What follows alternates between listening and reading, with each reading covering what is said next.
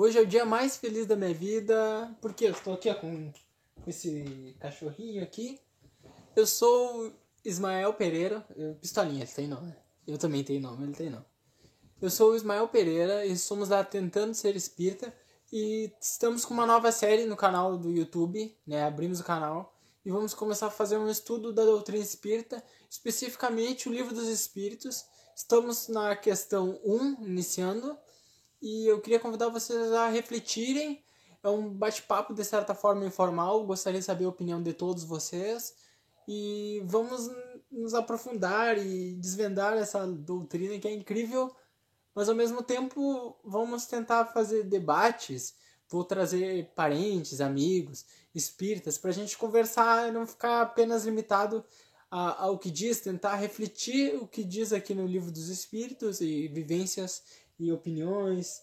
E vamos ver. Esse aqui ainda não, não chegou na fase de ser humano. Quando ele chegar, ele também vai, vai estar aqui na nossa conversa. Questão número 1 um do livro dos Espíritos, de Allan Kardec. Que é Deus? A primeira pergunta.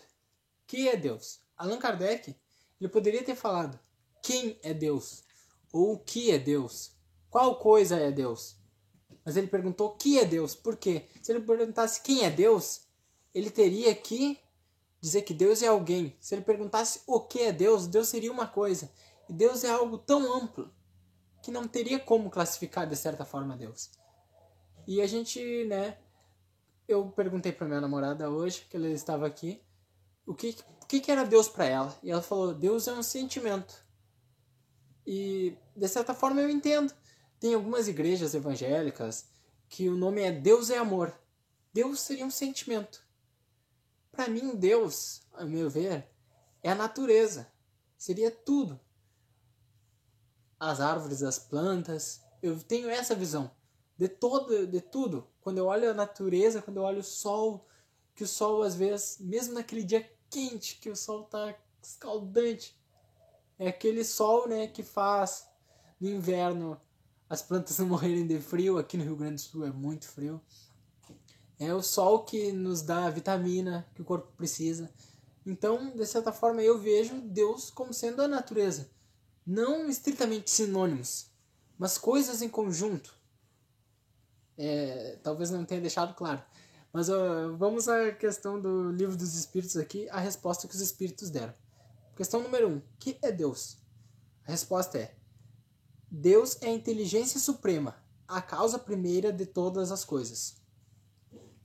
Então a gente a doutrina espírita, ela tem um viés, ela tem um tríplice aspecto. Ela é uma religião, ela é uma filosofia e ela é uma ciência acima de tudo, ela tenta. Eu vou tentar esquematizar para quem está começando, né? Filosofia porque a gente questiona algo. Filosofia é isso, é questionar por que tal coisa. Que é o que exatamente o que temos aqui. A questão do Allan Kardec. Ela é uma religião porque ela tenta ligar, de religar com algo, com o Supremo, com algo que é acima de nós. Essa é a ligação. Então, de religião vem de religar. Religião. Ciência. Por que é uma ciência?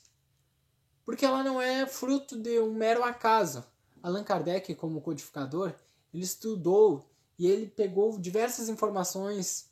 Ele, com, ele de certa forma, combateu assim, pegou. Ah, ele pegou a informação, bom, é isso. Ele não se deu por satisfeito. Ele foi lá em outros países e viu, não, assim, os espíritos de forma unânime falam isso. Ele não, não simplesmente se contentou, não, me falaram que era isso, é isso. Não, ele foi a fundo, como uma comprovação científica mesmo. Quando a gente está em tempo de pandemia, a gente não pode fazer uma vacina, aplicar em uma pessoa e dizer que ela está, que ela é a vacina perfeita para todos. Ela deve ser testada e retestada e reaplicada para se tornar né, efetiva, uma verdade. Então, assim, vamos passar para a questão 2. Aí que ela fala que o Allan Kardec pergunta: o que devemos entender por infinito? Aí a resposta: o que não tem começo nem fim. O desconhecido. Tudo que é desconhecido é infinito. De certa forma, eu lembro uh, que tem uma máxima que fala, não é? O impossível é só questão de opinião, é uma música. De certa forma, quando a gente não conhece algo, a gente diz que algo é místico ou é infinito. Então, ao meu ver, a resposta dos espíritos se espelhou nessa base. Questão número 3. Pode-se dizer que Deus é infinito? Resposta. Definição incompleta. Pobreza de linguagem dos homens, que é insuficiente para definir as coisas que estão acima da sua inteligência. Deus é infinito em suas perfeições, mas o infinito é uma abstração. Diz que Deus é o infinito é tomar o atributo pela própria causa e dizer que uma coisa não é conhecida, não é conhecida por uma coisa que também não o é. É confusa.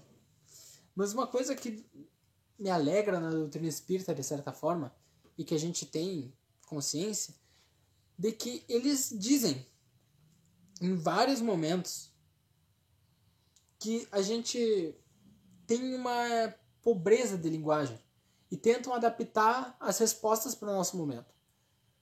Porque não é uma doutrina que se tem respostas prontas para tudo. Em diversos momentos eles dão uma meia resposta e dizem: vocês não têm capacidade ainda de entender o nosso. Porque de certa forma é que nem a gente querer chegar para uma criança de, que está na pré-escola da, da quarta série, que ela. Eu não estou falando de, de idade ou de. Eu digo de pensamento. Ela não viveu o suficiente, ela ainda não sabe ler. Aí você não pode apresentar para ela um livro de física quântica, falar, leia. Ela diz, mas eu não sei ler, eu primeiro preciso aprender a ler para depois poder ler o livro. Então, né, de certa forma, a gente tem uma pobreza de, de linguajar, não nós como